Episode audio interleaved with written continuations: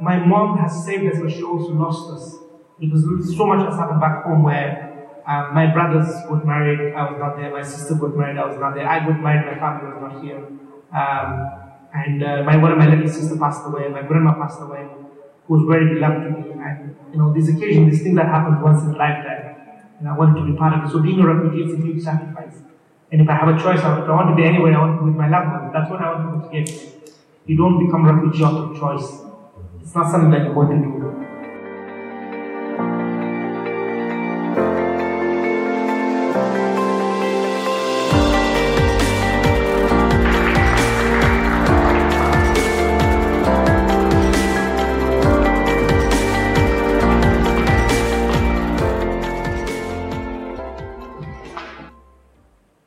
So, hello and welcome to the Still We Rise podcast series.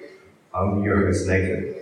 I'm really delighted that the Herbert Art Gallery could host us for episode 11 of the podcast. So, this podcast was started last year during um, the 2020 Coventry Welcomes Festival to tell the stories of people who come to Britain to come and seek protection.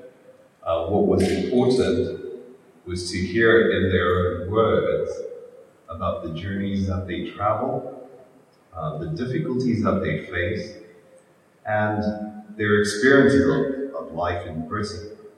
So I'm delighted today that we can welcome Gulwali Passarlay, who's the author of The Lightless Sky,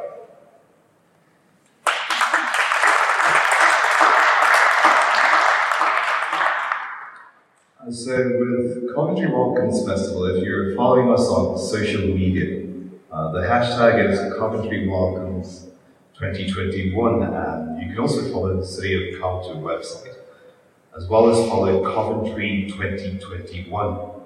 So, Gulwali, your life is surreal. It's quite extraordinary the journey that you you've traveled. You were born in 1994 in Afghanistan, just when the Taliban came to power. Talk to us about your, your early childhood and what that was like. Thank you, Nathan. It's great to be here um, after a long time because, because of the pandemic, we've been kind of um, being home. So, my childhood was quite interesting growing up uh, in eastern Afghanistan where my father was a doctor. My family was uh, business my uncles were businessmen and we were very a very busy household, but I spent most of my time living in the mountains with my grandparents uh, yeah. as a shepherd. Uh, we had a very nomadic life and I loved it. From age 3, 4, I went with them. I did not spend much time with my own siblings or parents. Uh, so yeah, for about three, four years we were in the mountains mostly, mm. sheep and goats, and uh, I learned a great deal from, from my grandparents, and uh, it was a it was a that was the only kind of positive experience of my childhood because when we came back to our family home uh, when I was about seven, sadly the war began. So the US led invasion in 2001. Mm-hmm. And since then, um, we constantly fear for our lives. We used to go and hide in bunkers uh, from rocket attacks and bombardments. And unfortunately, in the last 20 years or so, things has not improved. Things have got deteriorated. Mm-hmm. Uh, right now, uh, you know, every year we lose about 10,000 civilians. And in the last 20 years, we had about 150,000 people dying in Afghanistan. So it's, it's heartbreaking, it's tragic. Um, but yeah, my childhood was, was, was good in the, these early years of being in the mountains. Mm-hmm. Uh, but then when we came back home, we lived in constant fear uh, of being killed. We lived in a war zone. My home in my country was a war zone. And unfortunately, it's sad it still is. Yeah, for, for the majority of our audience, the, the picture that they have of the Taliban is that these are very, very bad people but in your in your book, um, just so we can get some context about this, um, part of your family, you say your uncle, was one of the Taliban leaders. Talk to us about what the Taliban are and what purposes they served as when they governed. Sure, I think things are very different to what it was then and what it is now. The Taliban are quite barbaric in their uh, governance, but at the time, um, because we have to put things into perspective. When the Taliban came to power, there was a civil war beforehand, where millions of Afghans lost their lives after the US, after the Soviet Union invasion was over, eight years, where again millions of Afghans were killed by the the Russian forces. And so after the Russians left, there was a, my father was part of the Mujahideen, the, the freedom fighters. He was a doctor, but as well as being a freedom fighter. And there was a huge uh, fighting among his warlords for power. Uh, and for, for a number of years, when the Taliban came and put an end to it, they were Taliban basically students of Islamic studies from madrasas and schools, Islamic schools from across the country. And uh, in the beginning, they were welcome because they were able to bring stability and security, even though it was done with an iron stick. And according to my grandfather and my father, who was actually refugees in Peshawar, so I'm a third generation refugee in, in, in some sense. They used to say we were willing to give our security, we were willing to give our freedom in return for security. Uh, the Taliban were providing that. But now, looking at the situation now, things are very different. Yes, they governed for about five, six years.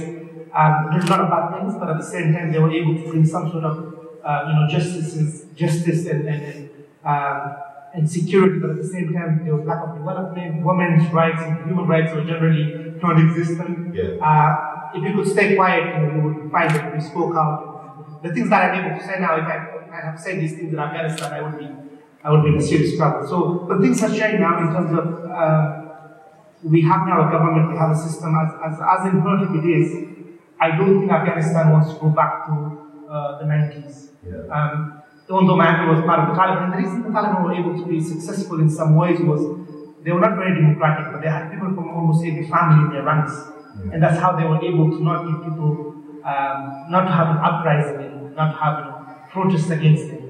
Because they had people from, from his, his, his family. So, yeah, I hope, um, right now we live in a very sensitive times. I hope they don't come back. Okay. I don't, um, you know, I'm from a Pashtun family, the Taliban are predominantly Pashtun. Uh, I don't want them, my friends, my family don't want them, but uh, things are seem to be, we're heading in a very dangerous direction. Because the US is pulling out, I mean, I'm, I'm glad they leave, they shouldn't have been there in the first place. Yeah. But things are very, very bad right now.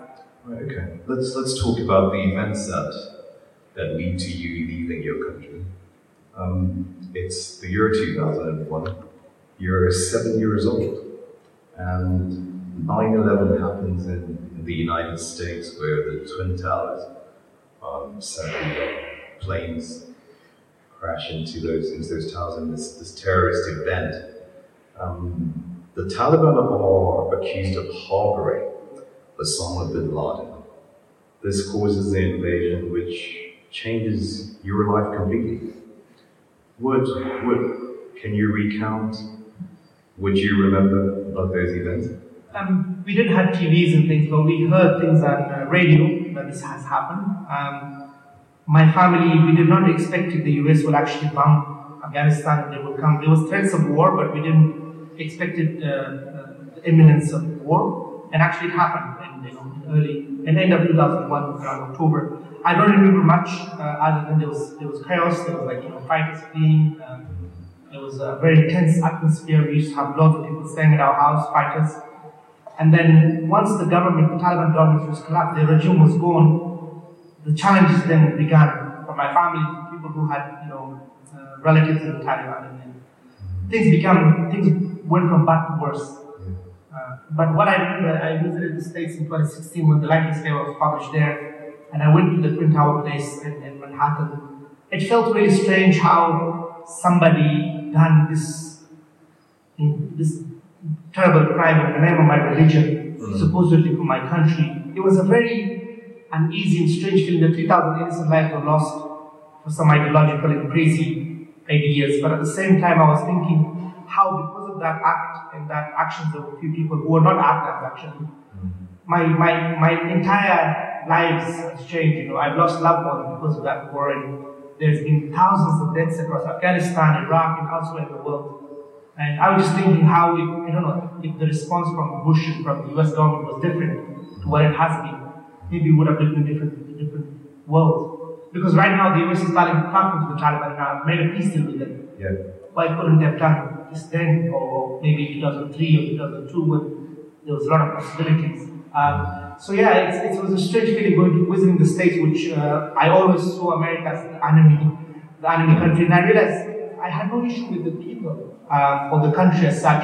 I do still have problems with foreign policies and this kind of politics, Yeah. uh, and its war and terror. But ultimately, I felt really um, sad to see the, the destruction that was caused some, you know, fundamentalist crazy people the name of my religion. And I was kind of sick to think that the people were using uh, my religion and my kind of country for this kind of destruction.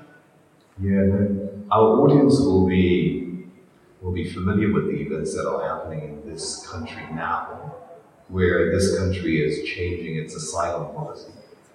And it has a Home Secretary who talks about people being trafficked, and she talks about how she wants to quash those criminal gangs and smugglers. You're one of those people, Gulwali. You left when you were 11 years old and crossed eight countries. Um, talk to us about your mother asking you and your brother to leave the country and to go to, to Peshawar to Pakistan to go and stay with your uncle and the events that lead up to you crossing eight countries and then eventually arriving in Britain. We were only talking about how I used to live in Bolton for like 10 years and I moved to Kettering recently. It was a very difficult decision to actually move from Bolton to Kettering. Um, imagine you know, leaving your homes and your family, your loved ones, and everything that you know. So it was not a, an easy decision for my mother, particularly for my family and grandmother who decided to send us away. I wasn't very keen on it, you know, I was only 12 at the time my uncles were arrested. We had, you know, family member dead by the US forces. We were in a really uh, difficult situation and circumstances. And I thought, even though we were young, we still were the men of the house, and we needed to be there. I feel guilty even now uh, that that we were sent away. I've never really listened to my mom. and I listened to her for once, and she sent me so far away. Literally had to travel 12,000 miles. But I understood the, the, the complexity and implication of the situation. Uh, but I didn't know to the extent of what is going to happen on this journey. We were told by smugglers we would be in Europe within you know with no time, for a few weeks and months. But it took over a year. But you were a child. Yeah, You sure. were a child. But I wasn't really a child. years old. What was this journey like? Who was assisting you along? So I was, I, when we were writing the book, uh, my, my writing routine who helped me write this book, and she said to me, you were a child, you cried. I said, no, I didn't cry. I was an Afghan child. I, uh, I don't know, I was quite uh, mature child uh, because I had to be.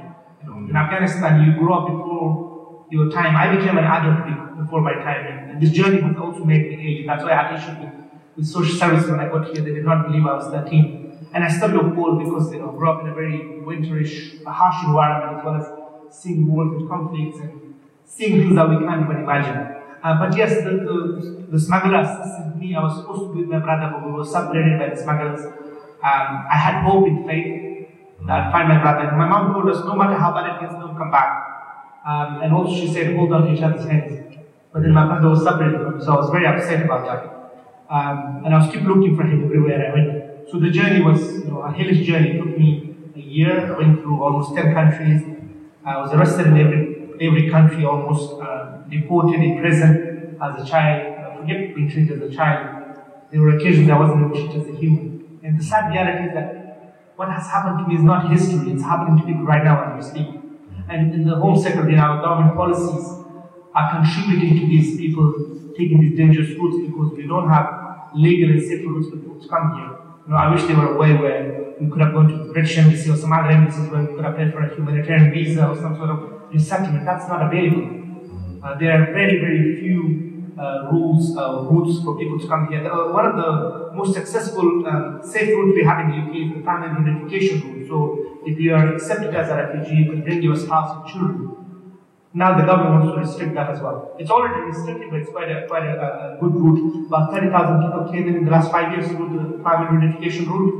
You can't bring certain like you can't bring your parents, uh, if you're an unaccompanied minor, you can't bring your older children, but you can bring your younger children, your spouse, which is which is quite good. But the government wants to make it almost impossible with the new- with this new immigration plan. They want to um, don't want to give people refugee status. You know, they take away the certainty, the, the, the the- they could plan their future. So they want they want people to be in constant limbo, in constant uh, uncertainty and delays. So they, they want to give people instead of giving you five years leave treatment, they'll give you two and a half years. And you have to pay for it. You could be uh, detained at any time. Your status could be taken away. You could be deported. So they want to want you to live with a threat instead of you know integrating and becoming part of society, contributing, uh, and you know, like for example, if you're a refugee, you can go to university, get, get a degree, and so on and so forth. But if you don't have a refugee status, then you can't do a lot of the things that I was able to do.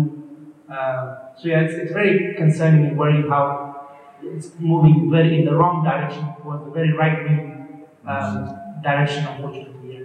Right, so we, we, our audience would, would love to get some insight and to learn about, for example, what were you imprisoned for? Because you're you're separated from your brother quite early on when, when you leave Pakistan and you, you travel to Iran. What were the issues? Because you were given documents by these smugglers. This is the first time you say that you saw a passport Mm-hmm. and um, your your picture on that passport. What were you being imprisoned for on your on your journeys on the way? So basically, when we, I mean, the, the story is in the book and it's long. So when we crossed Iran, uh, I had passport. The, the smugglers taken away from me um, at one point, and so we were always um, fearing the authorities of Greece, so we had to be very careful.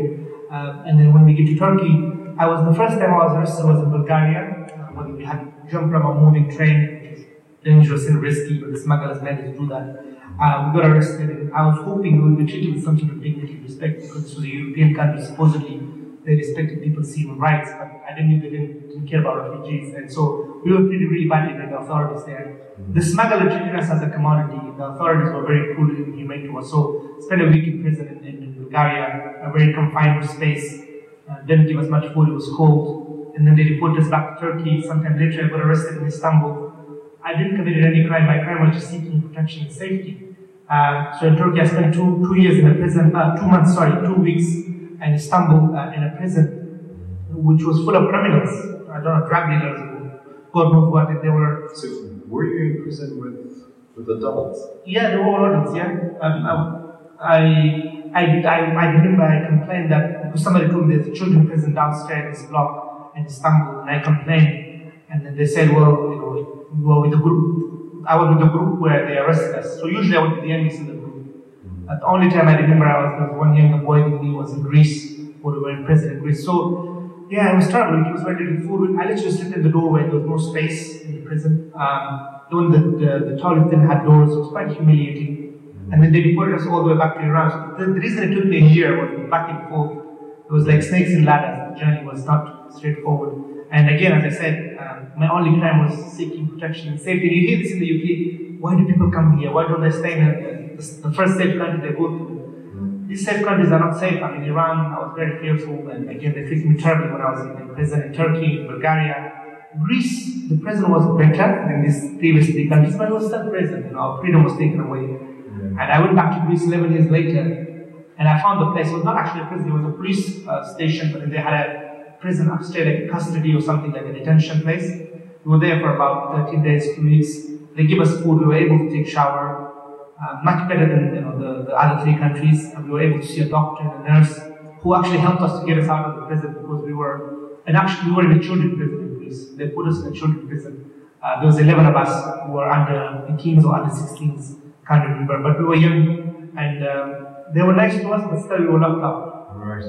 Okay, so 11 months in, into this journey, you then arrive, you move from Greece and you arrive in Italy. Um, this is the first time that you come across some social services where they're tre- treating you as a child. But you run away. Talk to us about why. Why? Why would you run away when you found safety? Great. So after like you know, crossing the Mediterranean, which was very dangerous, and I've never seen the sea before. I was frightened. I was scared. I, I saw death on many occasions, but in the Mediterranean, I was certain we were going to die. Was about to be capsized. We could have drowned. In the, in the last five years, there's been you know 25,000 or so people um, dying, and it's just heartbreaking. It's terrible how you know how the situation has been. Um, so anyway, after making it to Greece and finding out that my brother was heading to Britain from smuggling, this was about nine months into my journey. I've heard uh, that my brother was heading to the UK and I had to somehow get here. I didn't know how. Right. So the smuggler was trying to help me put me on top of a lorry engine, which was really small and uh, really hot. I made to Italy, thankfully, because there were people there for months in this place, place called Patra in Greece. Uh, and I saw police and army actually beating people with sticks. And again, I was really shocked uh, to see this in Europe, to see this in Greece. Human beings, people who have fled conflicts, wars, and persecution and injustices were treated in such a way, and actually still happening. You know, uh, the same British Coast Guard who saved me are now purposely drowning people and pushing boats into danger. And um, yeah, it's beyond me. I, I, can't understand it. Anyways, when I was in Italy, this was the first time uh, I was without smugglers, without my travel companion, without my friends, because previously I always had friends and people who took care of me and supported me. Um, the police were very nice to me in Italy. They took me to a care home. I was there for about two weeks. They gave me food, clothes, and I was looked after. People were very kind and compassionate. It felt really unusual to be not running for my life, not you know worrying about food and shelter, the basic necessity of life. And so I didn't know this was normal. You know, I, until then I was been running for my life for, for many many years. And I ran away because they couldn't understand my situation, but I need to get to England somehow yeah. to find my brother. Um, the people names I the book, I never thought, you know, I'd write a book and publish in other languages, including Italiano. If it wasn't my brother, I would speak Italian now. That was the only place which welcomed me, treated me as a, as a kid, as a human being, and uh, the people there were very, very nice. I forgot the town's name, was somewhere near, small place near Bari in southern Italy. I ran away from that place and took a train to Rome, four five hours train journey. I arrived in Rome, saw people sleeping in carton boxes, people sleeping in the parks. I was kind of regretting it because the place I was in was safe. Because I had a room, I was able to take a shower, and the people were very, very nice to me. Um, I love to go back and find these people and thank them for their, you know, care compassion and concern for me. Because they were, you know, I saw a lot of kindness in humanity in the journey, a lot of cruelty in humanity. So the, the Italian example was a, a very positive example of, of this, this, experience. Okay, so you, you managed to cross over uh, into France, and then you, you go to Paris, and then end up in Calais. Um, our listeners will know about what the so-called jungle. Talk to us about your time in the jungle and what that was like. I, I mean, I regret that I have to repeat this term, the jungle, but this is what people are familiar with. Um, the idea that we jungle, yes. all call it a jungle whilst people live there um, is, I find that really, really shocking. But granted, that is the case. What, what was that experience for you like? Sure, I said in the book, the place, the name was given because we were, we were living there. It was, it was, it was because of us, and we were treated in such a way that we wouldn't even treat animals like that. So after going through this, you know, terrible ordeal this journey, experiences for over 11 months or so, I arrived in Calais. I was born. This place was terrible. Mm. A lot of people had wait. Um, I, I did not, I was not prepared. The things that I saw, the experiences I had for a month. Until we wrote the book, I thought I was there for three months. That's how bad the conditions were. We used to get arrested every day by the police for no reason. I used to run after lorries every night. I was tired, exhausted. The police would just like, it was kind of, you know, they would harass us, humiliate us. Um, and actually now, maybe, I don't know then, but now with British taxpayer money, basically, we pay the French police to, uh, to prevent refugees, to treat them, to make, them, to make it unbearable for them to stay in the, in the so-called jungle. So I had a, I had a really bad experience. I could see England, I could see Dover. I was so close, yet I was so far. And uh, the authorities were supposed to care for us, but you know, they were making our life hell. And I just don't wish that place on anyone. And I don't want, I think it's a shame for Britain and France and Europe that this place exists. In 2015, we had the kind of informal camp, which was somewhat better. Uh, but now, you know, there's still about 2,000 people stranded in Calais, um, I just feel so that place should not exist and people should not be living in such conditions. Yeah. And every time I travel there, uh, I've been there many, many times since I've been able to travel. The only reason people are there is because they don't have the piece of paper that I have, things, you know, the passport that we take for granted. Um, they are equally deserving of security, peace, and, and justice, and, and fairness. They have fled their countries and their loved ones and I saw kids when I was there, when 15, 14, 16, three times I went, I saw kids as young as me, those kids 10, 8, their aunts, easily could be exploited, treated you know, badly. So the government was supposed to take 3,000 people under the Dubs Amendment, and ended up only taking 400 or so. And mind a huge amount. I think instead of us leading in this humanitarian crisis, we are washing our, our hands of responsibility. We're doing everything we can to make it difficult for people. We spend 30 million on fences and walls at Calais and security instead of you know, making people's lives better. There's only a few thousand people. It's a very small percentage of people who want to come here, either for family reunification reasons or reasons they see Britain as a place of fairness justice. But in actual fact, that's not completely true. But Britain have a reputation That it is a, you know. So a lot of people do stay in France, people do stay in other European countries. Uh, last year, France had 150k asylum applications, Germany had 170k, or actually the year before, before COVID. And Britain only had like about 25,000, we still complain, you know. Sweden, Spain, Italy, Greece, all these uh, main European countries had more asylum applications and refugees than we do. Less than 1% of our population are refugees. And it seems the government seems to be you know, creating a crisis which doesn't exist. Uh, the, we had about, uh, this year we had about 5,000 people getting across the channel in these small boats, which is, which at the time I never imagined I would see one day, because this is a very dangerous route. It's one of the busiest shipping lines in the world. It's a very dangerous water. I didn't think that the, the experience I had in the Mediterranean, the agency would be repeated across the English Channel. That's what's happening because of our policies and our hostility. The smugglers have been empowered because of our immigration system. If, if people are able to come here through safer and legal routes, through uh, other means, you know, the British government, the Home Office actually give people letters of humanitarian visas and get them to come here trains and planes and buses and very easily in safety. The smugglers, the smugglers will be out of business the multi-billion pound industry, the criminal activities that's happening is because because of our system, because of the way things are done here. Okay. So eventually you, you manage to get on the truck and you arrive here. So give us an insight into what Britain's asylum system is like. What happens? You That's a big question. you so you you arrive and then and then what happens? So after about 100 attempts and all sorts of trucks and lorries and trains, I put myself into great danger. I managed to get across. I once burned my face with chemicals in my truck. I got across in the back of a refrigerator truck, um, which is very similar to the one we saw 39 people losing their lives in, 39 Vietnamese people uh, a few years ago. Thankfully, the driver did run the freezer, uh, so we were able to, you know, survive. Otherwise, we would have lost our lives in the last leg of our journey because once you're inside a refrigerator, it's very difficult for the driver to hear you. Um, so yeah, and the UK, I was kind of pleased. I was happy that I was finally here. This was kind of my destination to find my brother. But it, things was not as easy as I thought. Um, So at this time you're you're now uh, 13. yes, I was 13. Um, Right. So when I arrived, we got arrested. The British police were a lot, a lot more politer and nicer compared to the French and the others.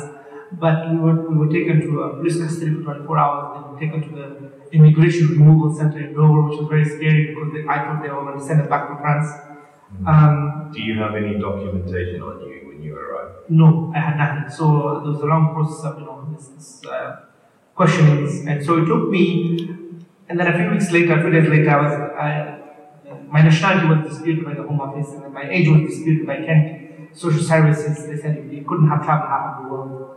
Can't be, you know, just too smart and intelligent for being 13. I was like, sorry, can't help it. Um, there was five officials sitting around a table determined my age. He said, my parents given me this date of birth, this is what I am. And they were giving me a completely different date of birth. Right. Uh, they were not, I mean, it was funny because I wish they were just like, if they said to me, okay, I was born in October, they could have said, okay, you know, October, whatever date, and then a different year. They wasn't even doing that. They were giving me 1st of May 1991. They could have given me a different date that would have been understandable. But, you know, uh, it was, a, it was a hard battle. And sadly, there's so many people with ages, particularly Afghans. Now I understand because they, they don't want to pay for your schooling, they don't want to pay for your um, foster placement and care. It's all about money and, and resources and politics. Because once you are an an unaccompanied minor, uh, you are underage, they had to um, look up to you as a child and grant you all the rights as, uh, you know, as a child. And it's very easy for local authorities to just kind of wash their hands of responsibility. Now, right now, as we speak, Kent from this morning doesn't want to take any more unaccompanied minors because they will say, we can't. They only took about 300 or so, they say we can't do anymore.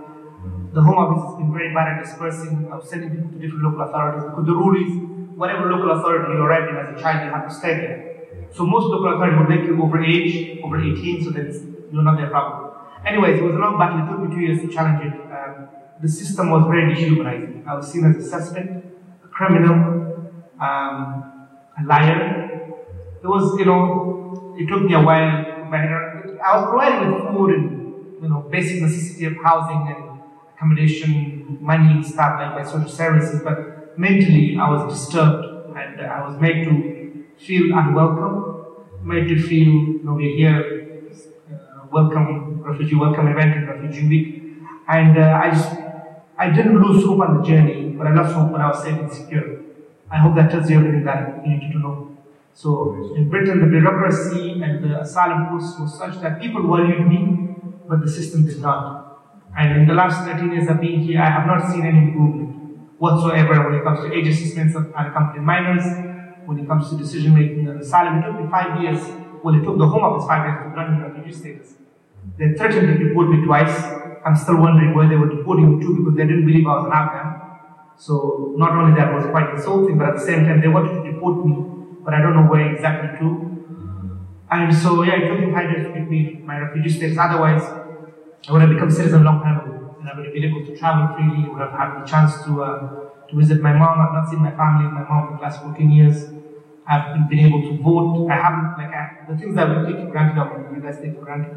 I haven't had had the chance to do. You know, I, I really want the government to consider giving refugees the right to vote, to have a voice, to have a say, because that's what's happened in Scotland and Wales, which is great because that's one way to, to, to integrate. Anyway, so in the UK, my experience was very negative. Um, to, to keep it like mildly, to say, you know. So, but I did felt uh, welcomed and treated quite um, nicely by my, you know, by people, my teachers. When I was able to go to school, finally, I was fostered in Bolton for two years. I was able to find my brother, which was really wonderful. Um, a lot of good things had, had, had happened since then, and I was supported by local charities and individuals who befriended me, mentored me, all these small things that people have done for me, I'm grateful for. But the government, the system was making my life quite unbearable. So do you, do you get reunited with your brother? At what, at what point are you reunited with him? So, a few months into it. So I was living in Kent, still, still living with social services in Kent in a unaccompanied, unaccompanied minors unit, uh, a place called Appledore. And uh, yeah, we, we just met by chance, like through faith in fate. Um, the government wasn't very helpful. I told them his name, date of birth, and everything. Unless, of course, they have changed it as well. Social services changed it, date of birth as well. Um, they said, oh, there are 65 million people in the UK, we can't find your brother. They could have easily found my brother, but the Home Office was uh, somehow unwilling. So yeah, we found, we found each other through faith in fate. And uh, then I was not really allowed to live with him because of the bureaucratic situation, the system that we had. It took me a while before I was able to go to Manchester to move and live with him. Uh, yeah, a, and then his story is a more complicated. He had to go back home um, to try to support and protect our mother spent three years there, things didn't work out, had to flee again, came back and took six years for the Home Office to grant him refugee status just a few, just a few months ago. He has a wife and son he, whom, whom he have not seen for the last seven years. Uh, and the Home Office was like, oh, you spent three years in Afghanistan, you could have spent your life there, why did you have to come back, you know? And uh, just like we have a very cruel and inhumane organization. Uh, yeah, the Home Office is like, I just, it doesn't, it doesn't make sense to me how they could be so they just treat people as statistics and numbers rather than individuals, humans, people with you know hopes and aspirations and dreams and rights. So yeah, the UK, um, and we were discussing earlier, people had said, oh, you come to Britain because you want to steal jobs, and benefits. Actually, if you're an asylum seeker, you can't work. You have to live on five, sixty pounds a day, five pounds sixty five cents a day. They increased it by a few cents during the pandemic. Um, 37 pounds something a week and you're not allowed to work. Sometimes you have to wait years and years for your decision on your asylum claim. There are literally about 100,000 people waiting for more than six months.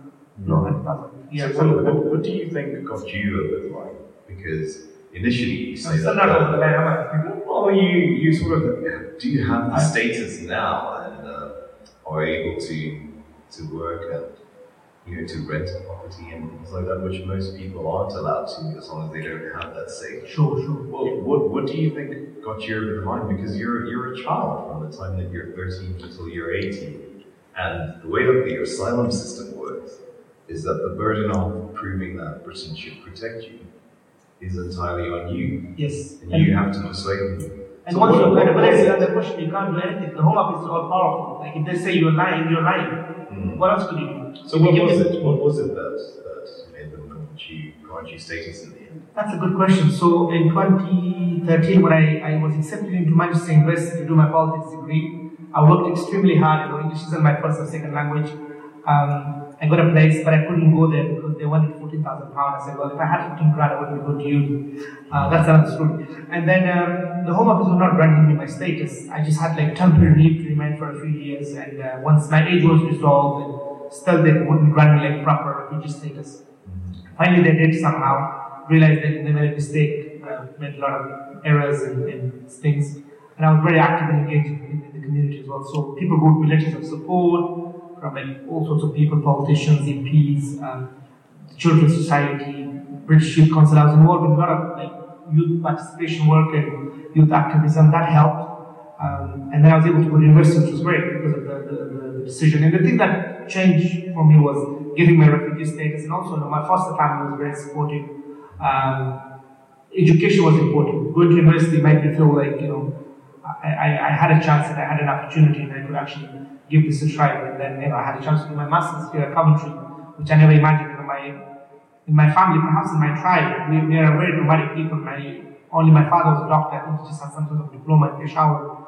Um, I'm the only one with a degree and a master, so it's kind of you know it's uh, I'm, I'm, proud. And also I had a chance to carry the Olympic torch. I've done some cool stuff. You know, carry the Olympic torch, one of the 8,000 people to do so. And uh, so things changed. There was a lot of factors, not just one thing. So getting the right state, getting the the most important thing is getting the immigration status, mm. and then being able to you know get an education. And I was able to get married a few years ago, um, and uh, a lot of lot of good stuff had happened. But my mom has saved us, but she also lost us because so much has happened back home where. Um, my brothers got married, I was not there. My sister got married, I was not there. I got married, my family was not here. Um, and uh, my one of my little sister passed away, my grandma passed away, who was very beloved to me. And you know, this occasion, this thing that happens once in a lifetime, and I wanted to be part of it. So being a refugee is a huge sacrifice. And if I have a choice, I want to be anywhere, I want to be with my loved ones. That's what I want to get. You don't become a refugee out of choice. It's not something that you want to do. And so yes, I hope I you know I know people in Britain are very generous, very kind. I travel across the UK. It's the government doesn't represent us. In fact, yeah, it doesn't represent us, but then people still vote for them. That's a bit problematic. But anyways, like people, uh, majority of the British people want to support and help refugees, and they want to show solidarity. There have been so many surveys done, like 65, 70 percent people saying, "No, we should welcome refugees," but the government uses fear and hatred, uh, and you know, blame COVID and asylum seekers and all sorts of things, uh, and just sees calling us illegal, which is quite a bit humanizing. Uh, they, these are fellow human beings in need of help and support which we should be providing. I feel like, especially with young refugees, it's an investment. Britain has invested in me, and I'm trying to repay it back. And I've been doing everything, trying to do everything right, uh, trying to give back to society, be a useful and active citizen. And most refugees that I know are business people, are accountants, are engineers, are working hard and paying their taxes and contributing to society. So we're not, we're not troublemakers. We're not people to fear fear of. People shouldn't be fearful of us. Like you know, we we're not we're not here to cause problems. Mm. Yeah, that's that's very interesting. So let's talk about current government policy. So Priti Patel has introduced what she's calling a, a new immigration plan. I just want to get your your opinions about what, what you make of these plans. So what she plans to do is that you will now get status dependent on your mode of arrival. What do you make of that? Because what that does is it means that Britain will only accept people as refugees now if they come from from a refugee camp.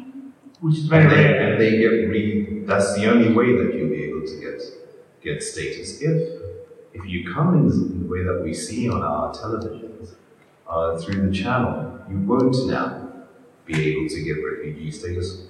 What do you make of that plan? Exactly. So it's very concerning. It's not going to solve the problem. It just will. It will mean more delays, more uncertainty, more limbo for refugees. So the way you come here should not uh, should not define your, your status. So basically, the UN Convention, the UN humanitarian law, laws, international law is very clear that the way you arrive does not determine your status. And the reason people arrive to the endangered route is because there is no safer route to come. So this resettlement program we had, we took about 10,000 Syrian refugees in the last five years. There was a lot of public pressure on the government to do so. That's like 5,000 a year, very small number. Um, resettlement is a very small, um, small numbers of people uh, across the world. Britain is behind a lot of countries like Canada and other Germany and other European countries in terms of resettlement. They wouldn't say how many people will take it from where. So, for example, you know, Afghans can't try or go to a refugee camp. Like Afghans can't uh, ask for asylum in Britain, in Pakistan, or Iran. These, these things are not available. So the only way people come here is through these so-called illegal, irregular, uh, ins, you know, and un, un, unregular routes, unsafer routes, because that's the only option they have. And so I feel like it's it's uh, it's immoral, it's wrong, and uh, the government wants to send people to uh, like third countries. This idea that asylum seekers are a problem, a burden, will somehow solve it and send it somewhere else, make it someone else's problem. It's very very dehumanizing because like these are people. Like same Denmark has been trying to do is trying to send refugees and asylum seekers to Rwanda and to countries whomever will have them, like you know. So Britain is going to externalize their asylum policies, and I think it sends the wrong message.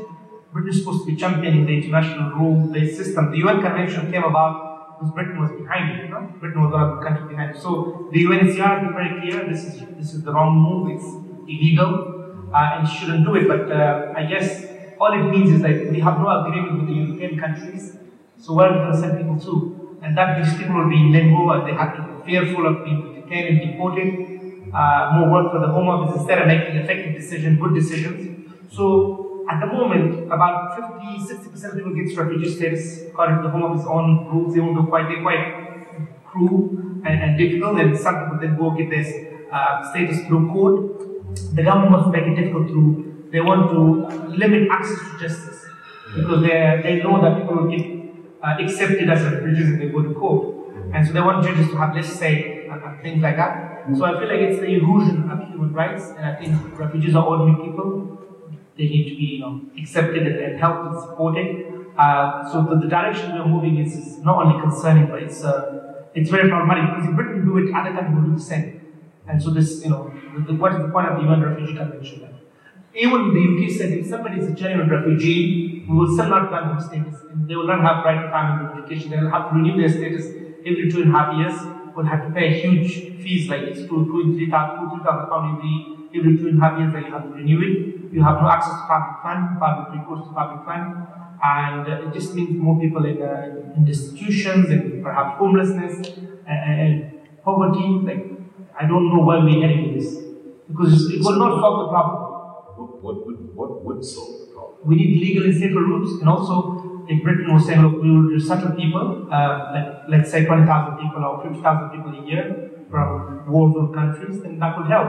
I, I think this is this is the suggestion. But they're, they're not putting any figures uh, out. They're not saying, and they say we will do safe and legal routes, we will do resettlement. But they're not saying from where and how. So the 20,000 we took was very small, and I think you should not be turning people away if they, you know, they come to your house for safety in asylum. That's just that's just a moral, a human thing to do. Like if somebody comes to your house and "Look, I'm in danger," you're like, "No, you know, you're maybe allow you to have less, but just have to send you somewhere else." Like that doesn't that's not how it should be. And I feel like it's not about money, it's not about resources, it's about the government is speaking the language of Nigel Farage, the, the language of the right wing Brexiteers. They want to please certain segments of society which will never be pleased. No matter what you do, they will still have problems with foreigners and immigrants and refugees.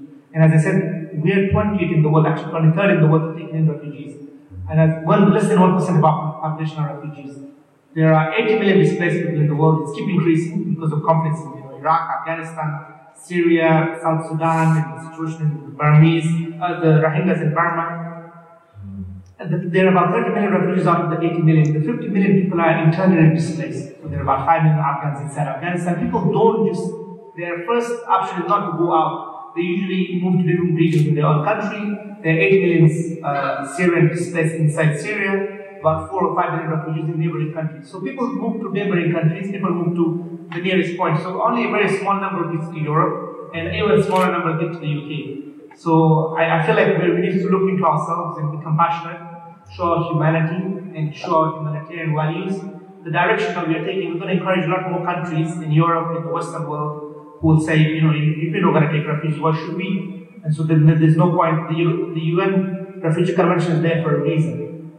And that means you know, the never again should be never again. And I feel when I think about the, the history, when I think about you know, the Holocaust and how I used to be very ignorant of it, but I've learned and how heartbreaking it is that six million innocent people or more were murdered. And what was the world doing? And now I think about future generation will ask, what were we doing when this was happening? You know, and people are coming here seeking protection and safety, and sanctuary, we were turning them away and treating them, you know, as criminals and criminalizing them for making these journeys. Like the government wants to literally make it the fault of asylum seekers and refugees for coming and seeking protection. If the government allowed people to go to British embassies and to go and seek asylum for, uh, from third countries to the that would be fine. But that's not available. Like the, the resettlement is very limited. They wouldn't say from which countries, from where, and sometimes you have to wait years and years. So the Syrians who come here, they wait years and years in Jordan, in Lebanon, in Turkey, there. being usually selected through the UNHCR. It's, it's not something that you can actually go and put an application for. So that system doesn't work. And I just feel like, you know, the numbers are very small, it's very relative. We can manage it, it's doable. Um, we have made it an issue out of it, it's not an issue. So if this policy does um, cross the line, what do you think it would do for, for smugglers? It's a great business for you. So the smugglers will tell people uh, we will make sure you get to the UK. We will make sure you don't get arrested. And we, we will find a way that when you get arrested, you say, you don't know, you somehow, somehow go to the UK by other means. You don't say you come from France. You don't say you come from safer countries. You know, so the, the can't really prove how you got here. If the smugglers promise you that they will get you here through even more dangerous means, um, and you will not be discovered or you will not be found by the police at, your arrival. So they can't determine where you have come from. Of course, it's based on lies, based on like assumptions, but the smugglers would, even now that people are making these journeys across the channel, the smuggler tells a lot of lies and deceive people because they're desperate, they will do anything. And so I think their business will thrive. Uh, because the government always said they want to block the smugglers and traffickers, but actually, the way they've been doing things is kind of an encouragement to smugglers. Smugglers right now telling people, look, the UK is going to make it a lot more harder. Just pay more money will get you before this happens, and uh, putting people in more and more danger. So it's not going to do any, any good. Like this idea, it's going to be fair and firm. It's anything but. Um, so yeah, there's about eight things: and admissibility criteria, forcibly removing people, not running people's status, even though they they, they, they need international protection. Like all this, it sends the wrong message, the wrong signal, especially to countries which doesn't want refugees. And if Britain is doing it, how you could lecture others not to? Like if Hungary, for example, or like Greece and other European countries were struggling with refugees, Spain, they're like, well, if Britain could do it, we should externalize our refugee situation as well. Yeah, and just before we we open up to the audience so they can ask you some questions, um, I finally want to ask you about uh, your time in Britain. Um, what have you found that like? And what have you found the British people to be like? Is it what you expected? And what would you tell people who wanted to come and seek sanctuary here? I think um, you know people should have a choice where they want to go, and people have their own reasons for doing so. Like you know, in France, I we were discussing earlier, they get a lot more money. In Germany, seekers get a lot more help and support. But people choose to come here because of you know family, because of culture, because of language, because of other links that they may have. I would not encourage people to come here because our asylum system is terrible. But if people come here, I understand. You know, they, they make this journey, I get it. Um, so I'm not discouraging, I'm not encouraging, I'm not in the business of you know doing that. But uh, I just want the system to be fair. I want the system to be human. In my experience, I've written been quite positive, uh, a lot positive when it comes to people. I've traveled to about 250 towns and cities in the UK, especially since the publication of the book. Um, I have met people with a lot of kindness and generosity towards me. Um, I had some ex- experience some racism and discrimination early on in Kent when I was first. I, I mean, people still kind of um, hates me, bully me on Twitter, but that's a that's a different story. But my, my majority of my experience interaction with human beings has been uh, has been very encouraging, and I think people everywhere um, have it within. We all have it within ourselves to show compassion and humanity. We all have the capabilities and abilities to be kind. It doesn't cost us anything. And I see these people who are anti-migrants and anti-refugees. They perhaps they have never met a refugee. We're just what normal people. We are, you know, we want the best for our families. We want to be safe. And we want to be, you know, secure and, and, and protected and so on. And I think we shouldn't take for granted the things that we have. So my experience uh, with the British people has the only time I've been disappointed is with Brexit, the way people voted. Uh, but other than that, I, I have I have a lot of uh, respect and admiration. Uh, I, I feel like the British people have invested in me, you know, going to universities and getting education and, and the things that I've done, um, and you know, being in the foster placement. So yeah, I'm grateful for that. But at the same time, um, some people think that I shouldn't be grateful, but I, I do feel a sense of gratitude, uh, not to the government so much, but to the people. And so I, I hope we can give the same opportunities to people um, who are right now who are in my situation. I want them to succeed. I want them to achieve. Um, so yeah, and, and the people could actually make the difference by, I don't know, writing to MPs, going on protests, going on demonstrations, supporting local refugee charities, uh, making your voices heard, uh, and just uh, contributing positively to, to, the debate and discussions. And so I, I, hope that I hope that answers. No, that's amazing. Um, it's been a really fascinating conversation with you, Gulwali.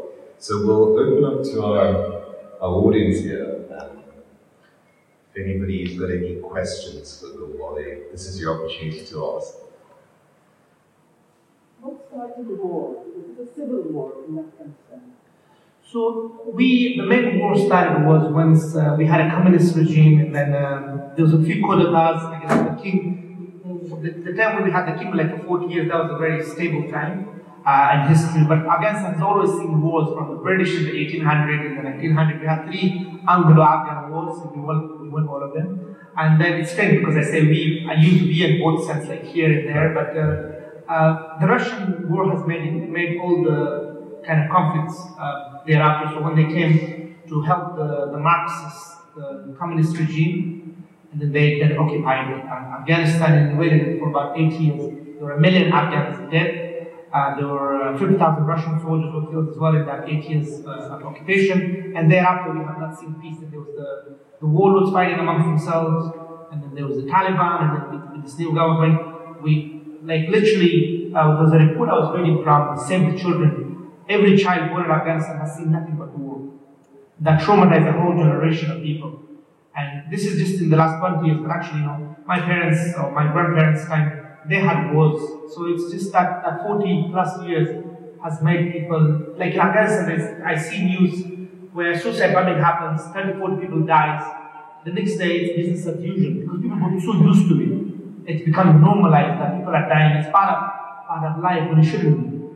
So violence and, and suffering is part of life. Like COVID now in Afghanistan has hit hard because India and Pakistan we have not closed the borders with, these countries. And uh, people like COVID is people's last concern. And they can forget COVID, we are dying anyway. You know, people are dying of starvation. We have about 80% of the population are indeed in need of humanitarian assistance because of drought, because of conflict, because of displacements, because of all sorts of you know uh, problems that we face, and the international community is being uh, not kind of focusing on Afghanistan. I feel like we'll have a, unless things are sorted out, we'll have a huge influx of uh, refugees, which sadly Britain doesn't want. But I don't want people to be refugees. You know, we need to find a solution, peace, and, and political solution to conflict. So yeah, the war has uh, seems to be not having ending. People are people are hungry for power I don't know why why a human would kill a human. I can't even kill a, a like you know a cockroach or something like.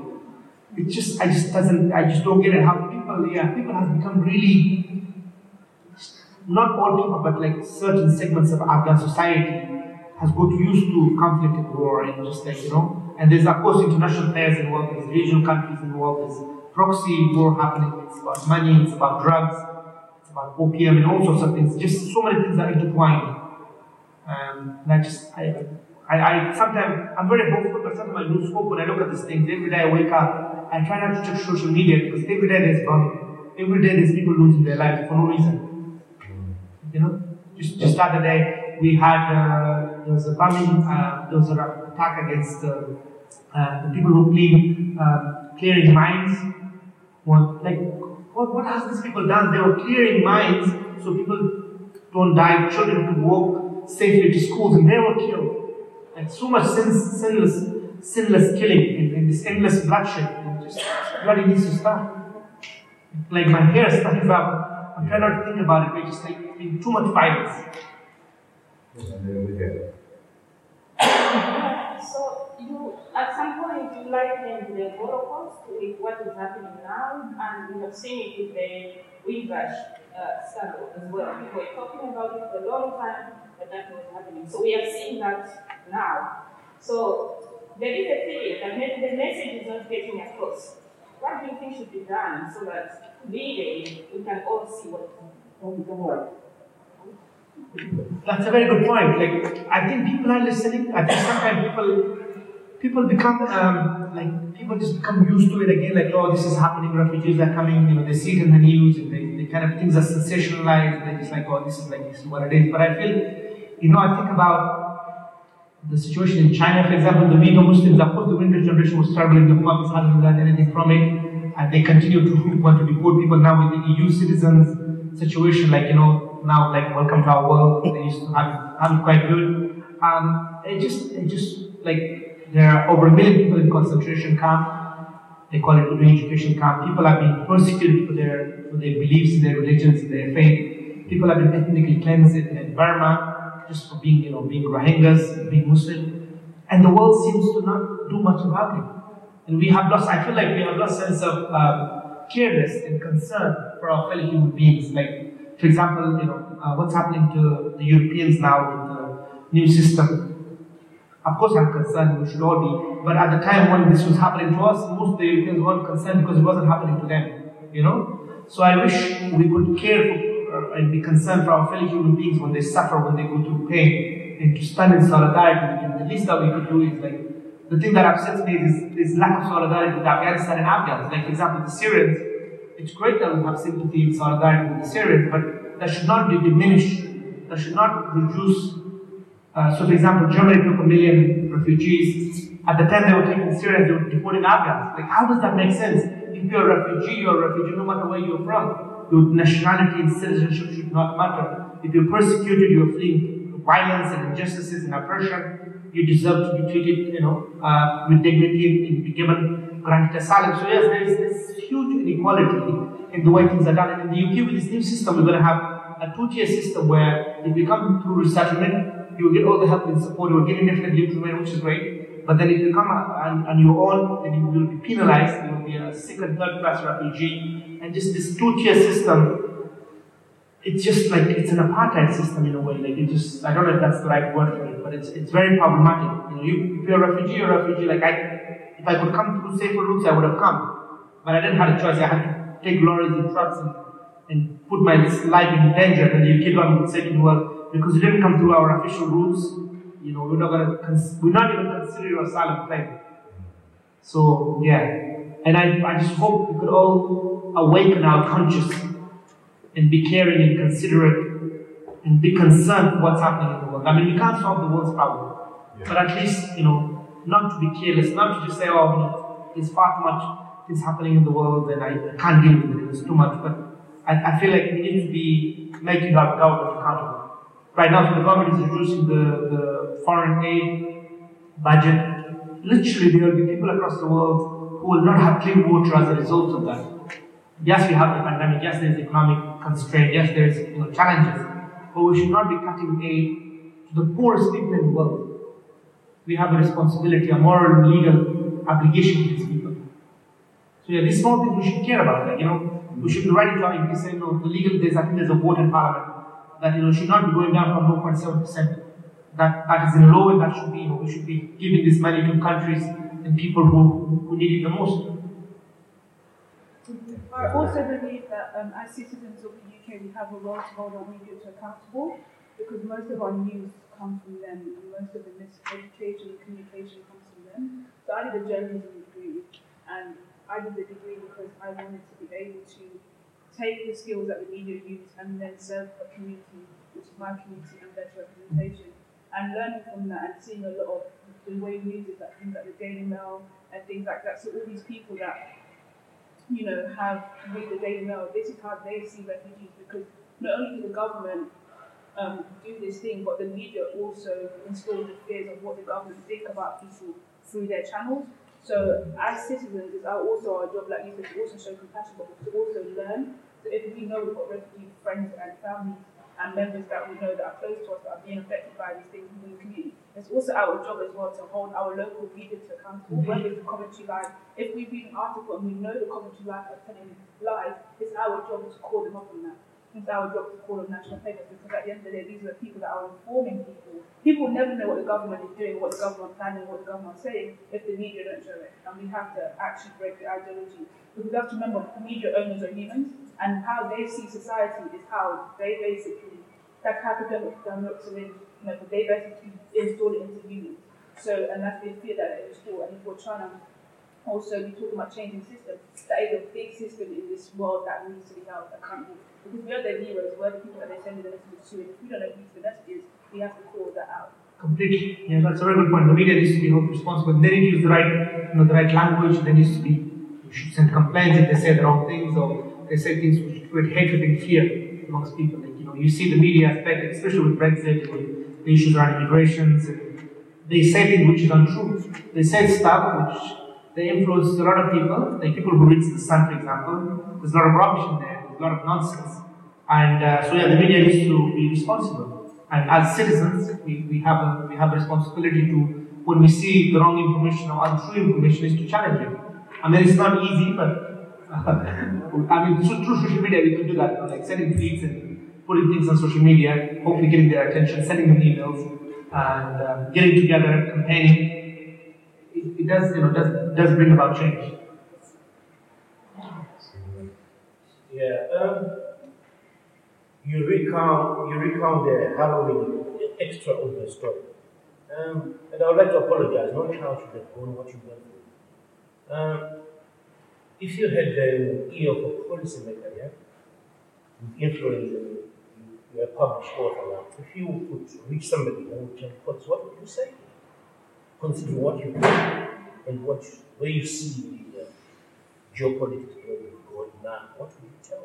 Thank you. So whenever I see politicians and, and policymakers, I say to them, look, I wish they could put themselves in our shoes, but I want them to be to create policies which are fair and compassionate and humane. Like how could you have policies which which treat people as criminals, treat individuals, especially people who have seen so much, uh, you know, bad things happen to them and has to go through these experiences, and then you treat them even worse. Like as I said, I didn't lose hope on the journey. I lost hope when I was here. I was safe and secure, but I lost hope because of the system.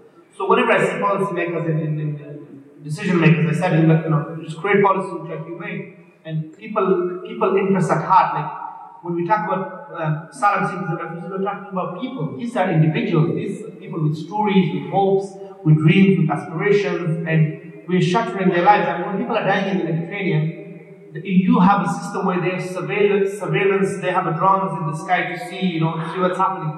But they don't intervene to save lives. And actually, people who are being going rescuing people are being persecuted and criminalized. So, for example, we saw in London, uh, Stansted 11, the people went in to stop the deportation flight, and they were persecuted under terrorism charges. Um, we saw there's uh, other examples in Italy where uh, captains of ships and captains of like uh, uh, volunteers and uh, humanitarian people were persecuted for saving people's lives. And in the UK, the, government wants to persecute asylum seeker by steering a boat. So if you're in the English Channel, you you are you're you are drifting, you are drowning or whatever, and you're trying to steer the boat to trying to rescue yourself and your fellow refugees, you will go to jail. So yeah, this this thing doesn't exist. So yeah, whenever uh, we get the chance to speak to policymakers, just like you know, we want them to learn and to to create policies and, and uh, create an environment which is not hostile. This hostile environment we have in India has not worked. It's not working. It's, it's making life difficult for people unnecessarily.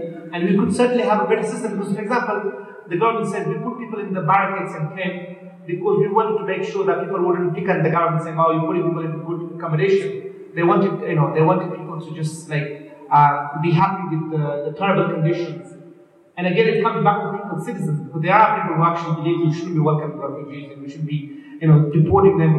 Some people who say we should be sending the navy and stopping them and sending warships and, and stuff. So there, that's a small minority of people. I think the majority needs to rise up and speak up because a lot of us are supportive of justice and social justice and human rights, but are not saying anything, are not making our voices heard. So definitely, you know, by writing to our MPs, sending petition, going on demonstrations, supporting local charities, international charities, and doing all these things that we could as individuals, as community, collectively, it, it has an impact. It will make a difference.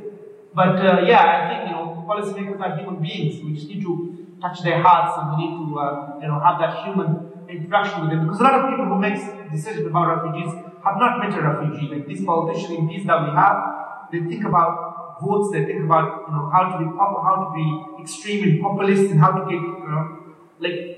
If, if I wish they spent the same amount of energy and the opposite direction. Because at the moment, like the focus is how to be most right wing, how to be, you know, how to, how could you be more extreme in your views against refugees and migrants. That's how you, you win votes. That's concerning. But there are people in the UK who support this kind of, you know, ideologies, this kind of perspectives. And again, through education and through raising awareness, I hope we can change that. Sorry, that was a long answer. So good. Sorry, I haven't experienced the traumatic experience you had. Well, as an immigrant in this country, many times I, I felt that I've been treated as a second or third class citizen. I don't have the same rights as everybody else. And uh, the way that I am treated in front of law, so I'm always like perceived as being guilty unless proven innocent, whereas for a British citizen it's completely the opposite way around. So the logic is probably the government want to have these punitive measures to put people off from doing this. So I was just wondering, since 2010, the consecutive uh, conservative government tightening the law, has that been a, had any effect on putting actually people off to come into this country? That's, that's a very good point. No, so unfortunately, yeah, asylum seekers and refugees and migrants are seen as a guilty and they have to prove themselves innocent. How do you do that if you're not, you know, if you're kind of, they presume you guilty. Um, with all these restrictive policies, this hostile environment, it has not uh, reduced, it has not had an impact. It's just people have been, less and less people are coming here because of, you know, the external European borders, because of other factors and reasons. Um, and uh, people come for all sorts of reasons. So it has not worked. People still come, but then they just have it more difficult here. I, I have friends who are documented, people who are failed asylum seekers, who are living in institutions, who are being exploited by like, you know, uh, people in the economy, business people, they just make them work for two, three pounds an hour to survive. And this is because of the government, because of its policies. So by having the more restrictive policies, you have you put people's lives at risk, you put people's health at risk. So I have lots of friends who are not registered with the GP, who are not going to the doctor because they're scared, scared of being, you know, being detained and being the information being passed on to um, immigration authorities. It's just like the whole state, the, the UK has become this, like everybody's a border force officer, like the government expects teachers, and nurses and doctors, everybody to report And, on migrants and refugees. Like we, we yeah, we are heading in a, in a, I'm trying to be optimistic and positive, but we are heading in a really authoritarian, authoritarian direction where we uh, we want to spy on people uh, and you know, see you know see their status. Especially now, I've been seeing some letters being sent to parents since the EU situation saying, "Oh, we need to see people's passports and we need to put people's nationality and like on papers in school." That shouldn't be happening. Like if you're a school, you're a child, you're a school. You know, your nationality, your passport should not matter. But the government is bringing these rules just the, the great discriminations and racism basically on nationality and citizenships. And yeah. Do we have any other questions before we, we wrap up? No, no it's been a it's been a pleasure talking to you and thank you so much for coming to Coventry as people celebrate Coventry welcomes and celebrate uh, Refugee Week. Thank you, Michael. It's good to be being with you. Thanks everyone for joining us and um, participating and contributing to the discussion. So thank you so much for coming. Thank you.